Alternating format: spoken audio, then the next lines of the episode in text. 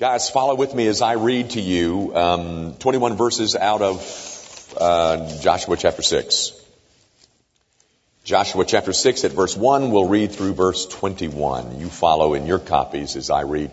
That which is really a very familiar story. Uh, I, I bet you it's familiar. I, I hope it is. Here it goes.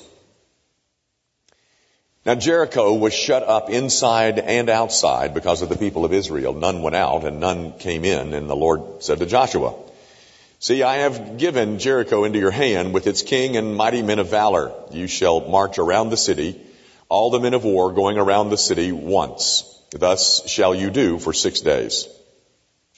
Seven priests shall bear seven trumpets of ram's horns before the ark.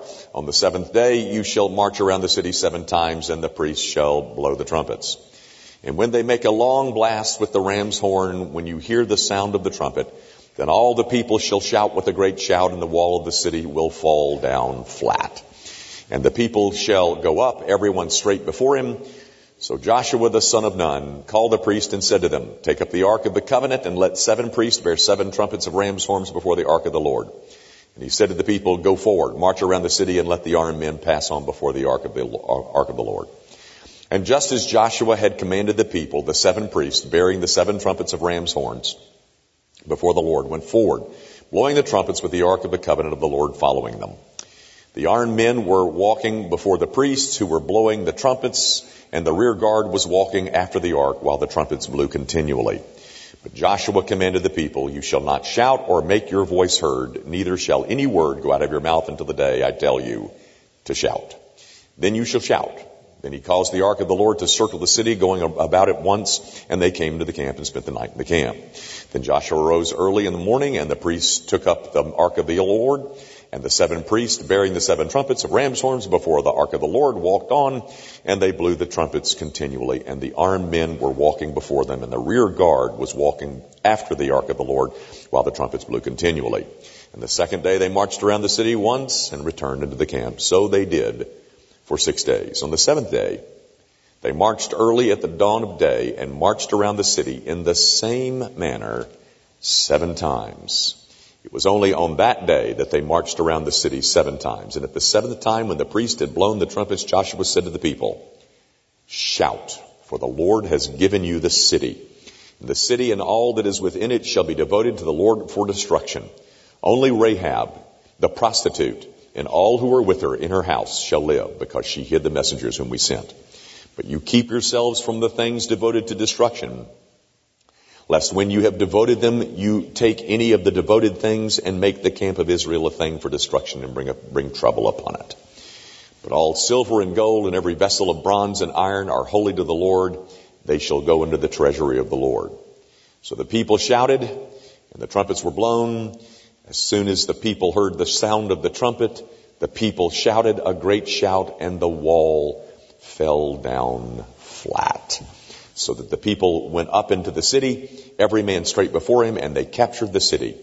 Then they devoted all the city to destruction, both men and women, young and old, oxen, sheep, and donkeys with the edge of the sword. The grass withers and the flower fades, but the word of our God, that endures forever.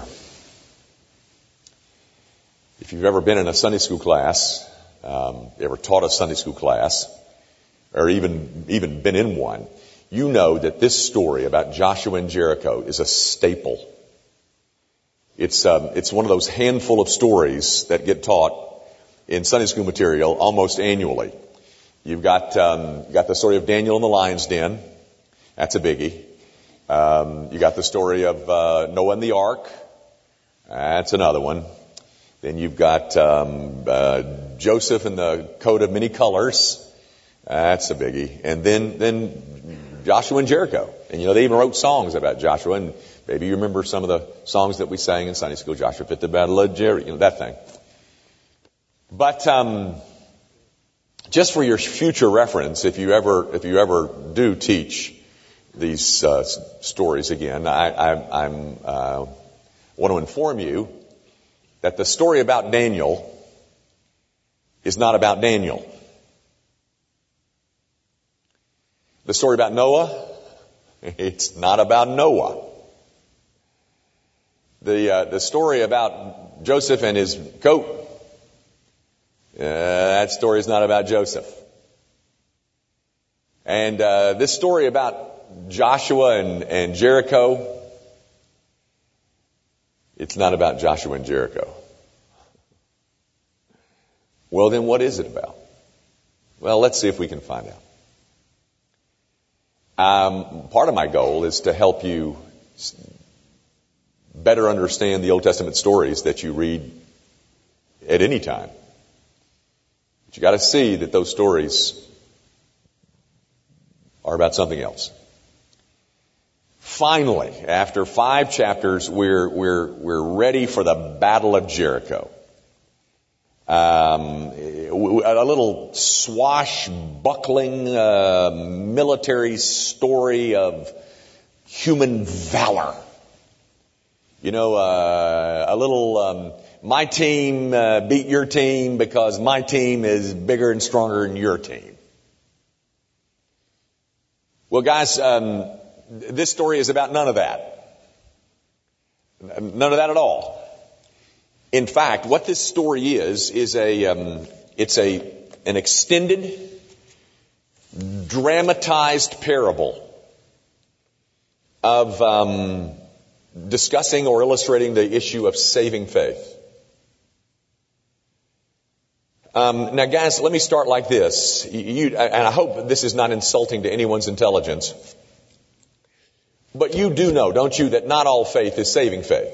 In fact, I don't even use that term anymore. I, I, well, from I, I don't use the term faith. I always use the term saving faith because there's a distinction that you've got to make. You know that, don't you?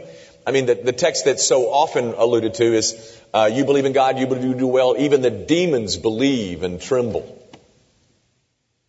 And, and demons are not going to occupy heaven, ladies and gentlemen, but they believe. The one that, that I think is even better said is a statement that Jesus makes in Matthew 7.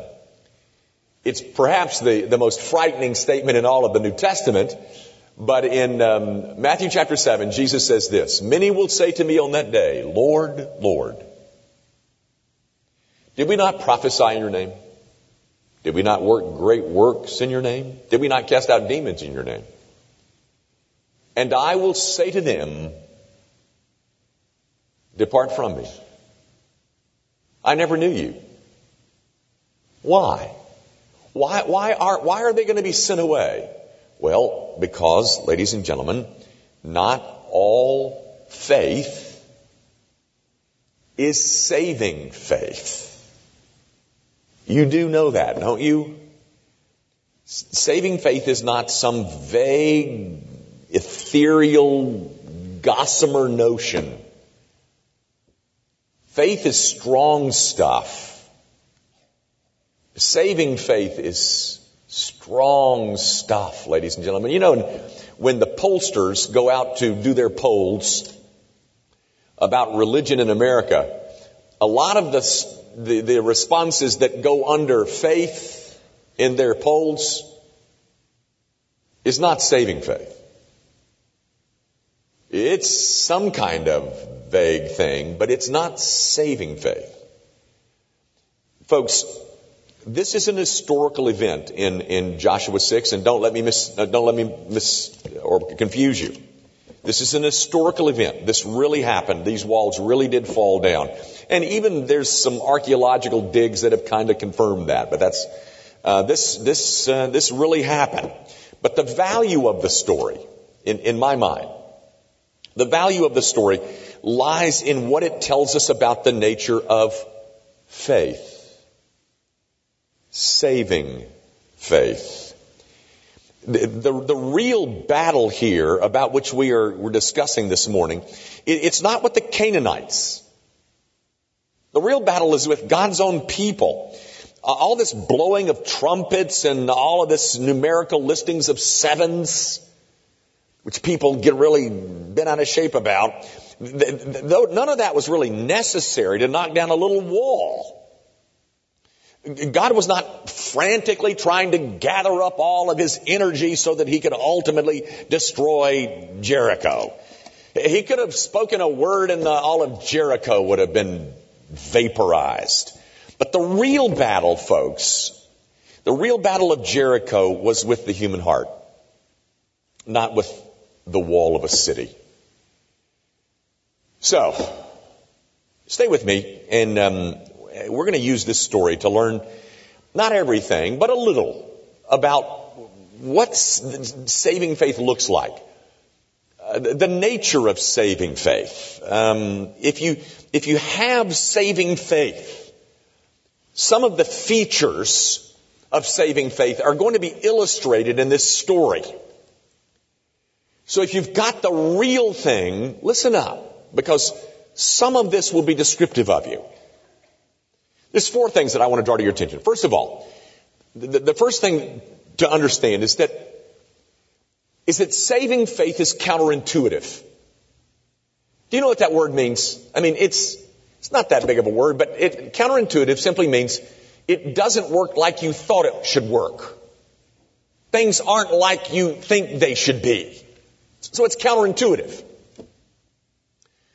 Guys, um, left to myself, here's how I would tell you saving faith ought to work. Here's how it ought to work. Uh, good people get rewarded and bad people get punished. And um, the way that you determine who's a good people and who's a bad people is that you got to use a sliding scale, you know, and, and factor in the curve. Now you remember what the curve was, don't you? You remember the curve? Oh, the curve. Saved me in many a college course, ladies and gentlemen, the curve. You remember that, don't you? You go take a test in college and you got this big room full of people taking the test. and I'm telling you, you're counting on the curve.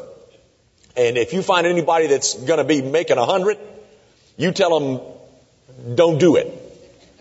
Uh, because if, if, if the top score in the room is 72, then your 61 doesn't look so bad. But if the top score in the room's 100 and you make a 61, you're in trouble. So if the top score is 72, then my goodness, you're going to get 28 points uh, uh, uh, added to your score, and you're going to end up with an 89. And that's, that's grading on the curve. And, and, and now in the saving faith business, I mean, you know that nobody makes a hundred. So God's grading on the curve, and He's just trying to figure out who's the better of the crowd. And, you know, you got some, you got some 72s in here, but you got some 47s in here too. And then you got a maybe, you know, got a smattering of 61s and, and, um, and, and, and hopefully, once that 28 points gets added to all our scores, we're going to pass. And that's how it ought to work. At least according to me. You know, guys, uh, not every time, but often when I try to make some simple presentation of the gospel to somebody, say they're in my office and I'm just trying to make a simple presentation of the gospel, their first reaction is almost invariably, they look at me and they say, that's all? I mean, I mean, surely there's, there's more to it than that. I mean, that, that just can't be right. because if I understand you correctly, uh, Dr. Young, uh, all you're saying is that uh, all I'm supposed to do is believe. There's got to be a catch here. No, ladies and gentlemen, there's no catch. Because saving faith is counterintuitive here's my, this whole story about this military conflict, the whole thing's counterintuitive.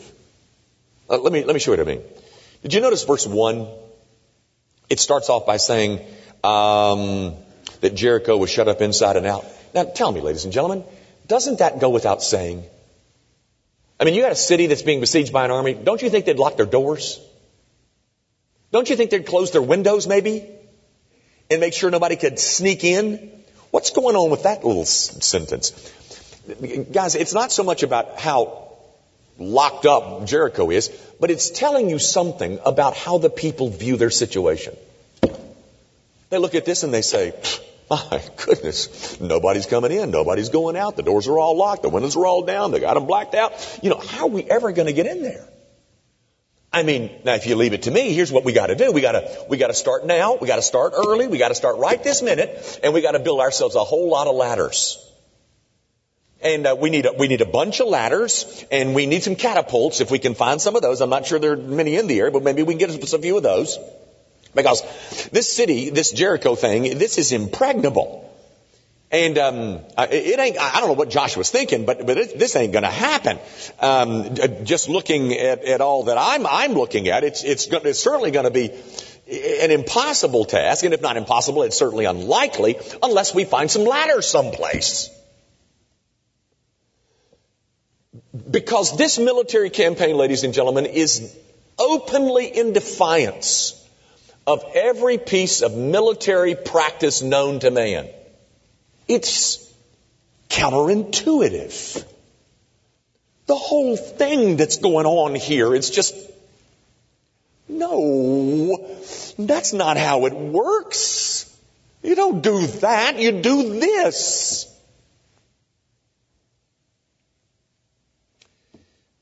Ladies and gentlemen, the saving, or the, the, the gospel of Jesus Christ tells me that I am supposed to lean wholly upon the finished work of Jesus Christ. But wait a minute. What about my performance? I mean, uh, doesn't that factor in anywhere? I mean, I mean, wait, wait, just a second. You, you say that believe on the Lord Jesus Christ and thou shalt be saved. But I don't get that because everything that I know, everything that I think, everything that I believe, everything that I've been taught, all the people that I work with, we all have concluded pretty much the same thing. And the way that it ought to work, it ought to work like this that the good people get rewarded and the bad people get punished. And, and the way that you can tell the difference is because there's a sliding scale and everybody works on the curve, particularly God.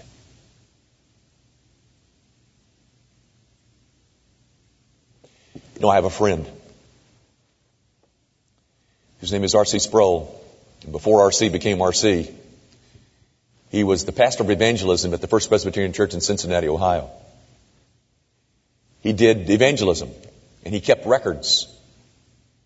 He kept records, ladies and gentlemen, about the responses of people when he tried to present the gospel to them. You know what he found? This was what he found. This was the record that he found. 98% of the people to whom he spoke thought that the way things worked were pretty much how I just described them. Good people get rewarded, bad people get punished, sliding scale, great on the curve, I'll be okay, I'm not as bad as that, but I did it, nobody's perfect.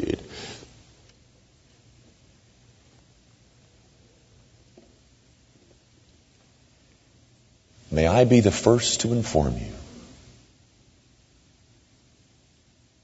It doesn't work like that.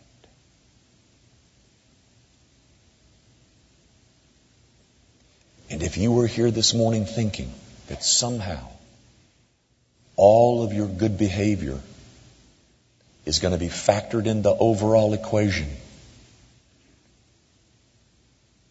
you're mistaken. Just as mistaken as people who thought the only way we're going to get inside this city is if we build some ladders. Because saving faith, guys, saving faith is, um, it's counterintuitive. This, this unorthodox strategy that was dictated to Joshua by the commander of the Lord of hosts, it was contrary. It was contrary to both common sense and to military experience. And everybody on the inside, standing on the, on the walls of Jericho, are laughing themselves silly over these nincompoops walking around the thing. Because that's not the way it's supposed to be done.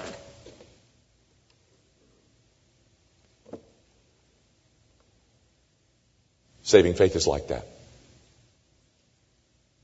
It's foolishness. It's foolishness to those who are perishing. But to those of us who are being saved by it, it's sheer beauty. Only God could have come up with something so beautiful as the gospel of Jesus Christ.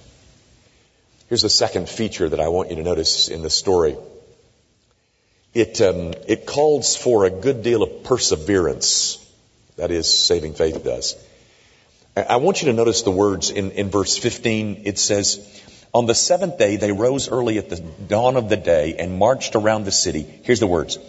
In the same manner. You know, this is getting old. This is getting old. For six days, I, by the way, Joshua never told them that it was only going to be six days. He didn't say, no, listen, we're going to do this six days, and on the seventh day it's all going to work out. He never told them that. He told them simply to get everything together and you just do what I tell you to march around this thing. They, they, they, did, not, they did not know it was only going to be six days. But, but this, this is getting pretty old.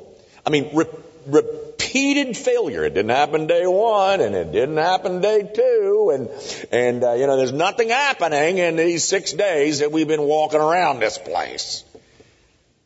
But the fact, ladies and gentlemen, that nothing was happening didn't warrant another strategy or, or them giving up on this strategy. You, you must notice that there's not the one, there's not the slightest hint that God is doing anything. There's no cracks that are developing in the walls. There's no bricks that are falling down and they go, oh, oh, oh it's beginning to happen. I, oh, yeah, I got it now. Just, let's just hang through this because the whole thing's going to collapse. There's nothing happening. We're going around and around and around in the same manner over and over again. And about lap nine, I'm pretty much ready to give up on this. I can say at least this, a whole lot of us give up before lap 13 is completed. But saving faith, you know, involves perseverance. We, we are called to endure. Without one piece of an encouragement that says, this is working. You know, I'm on a diet. And it's not what you call a serious diet. It's, it's a Jimmy Young diet. My, my diet is that I am cutting out sweets. Now I know my wife tells me that that it um, you're supposed to cut out bread and butter and potato chips, but that's not a part of my diet. That's her diet. My diet, my diet is it, my diet is sweets. I, I have a downfall with sweets, and I've cut out sweets and didn't eat sweets for three weeks. And then you know what, ladies and gentlemen, my pants are just as tight as they were three weeks ago. And I think, this ain't working. You know, and I, and I'm not willing to give up anything else. And, it's been a very heroic and very righteous thing that I've done to make it for three weeks. But I'm going nowhere. So, might as well get back to my sweets, don't you think? That's what I'm thinking. Guys, God will move in His way and in His time. And normally, His time is far slower than mine. I wish that weren't true. I wish I could speed Him up. But saving faith, you see, asks us to persevere. The demand on these folks is that they persevere. They are not allowed to take matters into their own hands, which we're very good at. They are not allowed to resort to any other method, to take any shortcuts, to give in to their feverish flesh. You know, guys, I, I think it's somewhat noteworthy that Scripture, neither Scripture nor Christian experience, do we ever find, or do we rarely find, God giving us a detailed justification for his ways. He rarely explains himself. That is, explains himself in advance. Because to do so would rob us of an opportunity to exercise faith. So saving faith is um, it's counterintuitive, and it requires persevering. The third thing that you see here, guys, in terms that's a feature of saving faith, is that it's obedient. Guys, did you know that sometimes the Bible uses the word believe and obey interchangeably? Did you know that? I'm going to read you just one of them. That's all we got time for. This is in John 3:24. Excuse me, 3 336. Excuse me. Jesus says this, and he says, "Whoever believes in the Son has eternal life. Whoever does not obey the Son shall not see life." Do you see what Jesus just did? Let me read it again. Whoever believes in the Son has eternal life. Whoever does not obey the Son shall not see life. Do you see what he did there?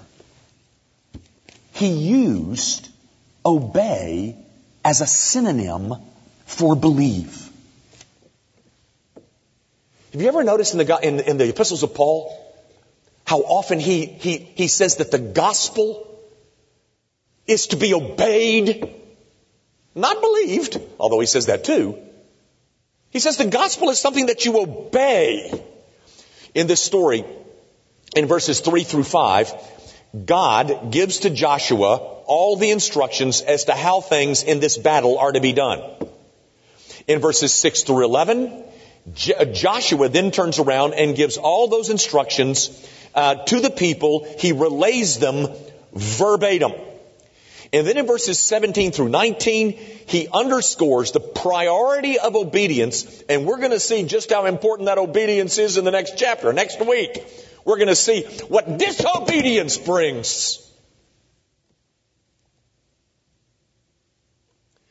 But you know, ladies and gentlemen, sometimes a life of obedience seems absurd.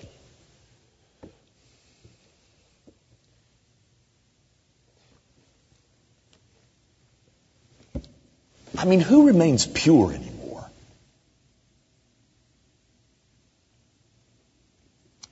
Did you see that story? The tragic story that in our community about, I don't know whether it's 90 girls or is it 90%. I think it's 90 girls in Frayser, high school girls, who are pregnant or at least have had a baby. There was a picture of one in the paper yesterday and she looked, she was 14. And so here's, here's our community's response to how we're going to fix that. We got to get a better sex education uh, class. Does anybody in this room think that's going to work? Because my friend, if you do, you're duped. Just because I know more about anatomy that's going to make me more eager, not less. Ladies and gentlemen, obedience sometimes seems onerous. And the longer this thing goes on, the harder obedience becomes. But abject obedience is the demand. And oh, that we as God's people realize that nothing honors God more than obedience. Why, why is that? Why do you say that, Jimmy? Well, here's why. Because obedience means that not only do I believe in God, but I believe God. Could I tell you something really rot gut about me? Well, this will wake you up. You want to know something rot gut about me? I'll tell you. You know what really sounds fun to me? multiple sex partners. That really sounds fun to me. Sounds like it's a much better plan. And yet God says that human sexuality is to be confined to one spouse within the institution of marriage. Do you believe that?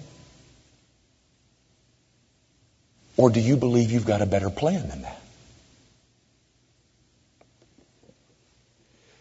Because if you believe that, then, then you will obey. You know what the Bible says? It says that I'm supposed to forgive. Forgive her after what she did to me? Oh, oh, I'm sorry. You've got a better plan?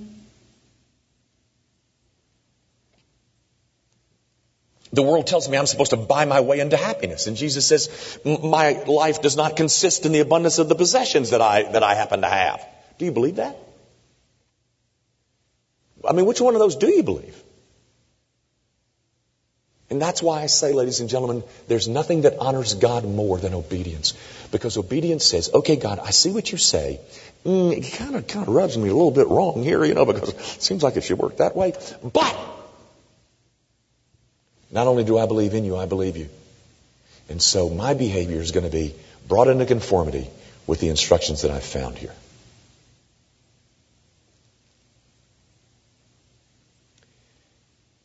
When I disobey those instructions,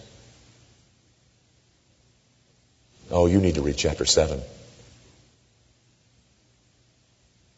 It's going to be ugly. There's one other thing, and I got to quit. The other feature that I wanted to draw your attention to about saving faith is that it is um, it's Christ centered. Where's all that? Well, it has to do with, once again, that the Ark of the Covenant is in the center of all that's going on here. The, the Ark is mentioned 11 times in, it's mentioned nine times in verses 4 through 14. It's the Ark of the Covenant, it's the Ark of the Covenant, it's the Ark of the Covenant. 11 times. Now, now what is that thing? What is the Ark? Well, it's a symbol of God's presence among them. Yes, it is, but it's more than that, ladies and gentlemen. That Ark of the Covenant was rightly associated with blood. Because on it,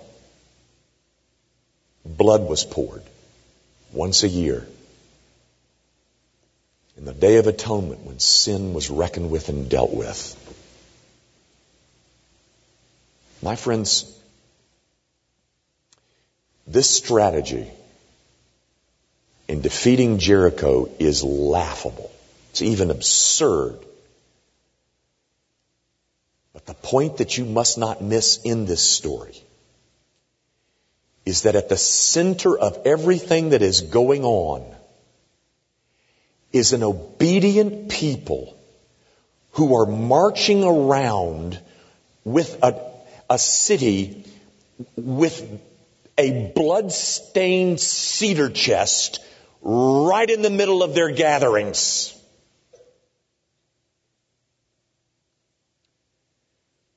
It is, it is God's presence in the midst of His people that will make the difference. And it is spilled blood that has in the past and will in the future produce a very significant victory. And then once Jericho's walls fall down and the battle is over and the battle is won, once, once that victory is gained, everybody stood still for a minute. They thought about it. And they all knew. They all knew that it, it wasn't the way I thought it was going to happen. No. And, um, and that, enduring to the end was, um, was excruciating. And um, the obedience that he asked for, that was kind of hard at times. We all know that it was his, um, it was God and his blood-stained ark that has accomplished our deliverance. You know, guys, Christians talk like that. We talk like this. With just a little bit more detail, but we talk like that. Um, we know that God in Christ and His blood-stained cross has accomplished our salvation. It wasn't the way we thought it was supposed to be or should be. And the persevering got pretty testy at times. And, and the obedience was, was hard.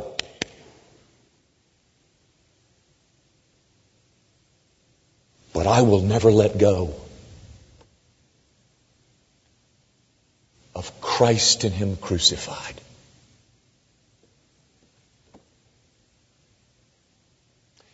That's how saving faith talks.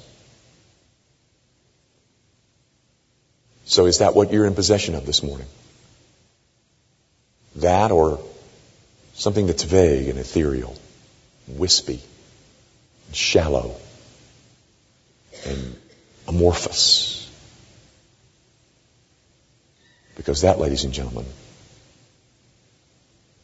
will condemn you.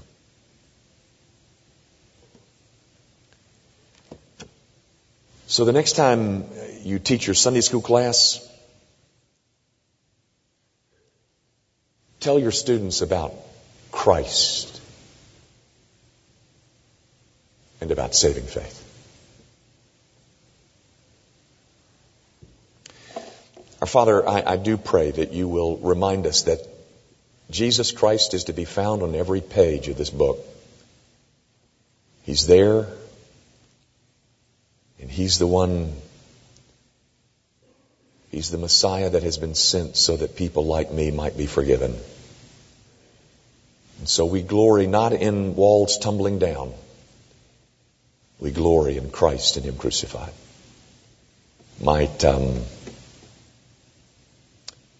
might we see it in with a, just a little more clarity as a result of our time spent this morning. We ask it, of course, in Jesus' name.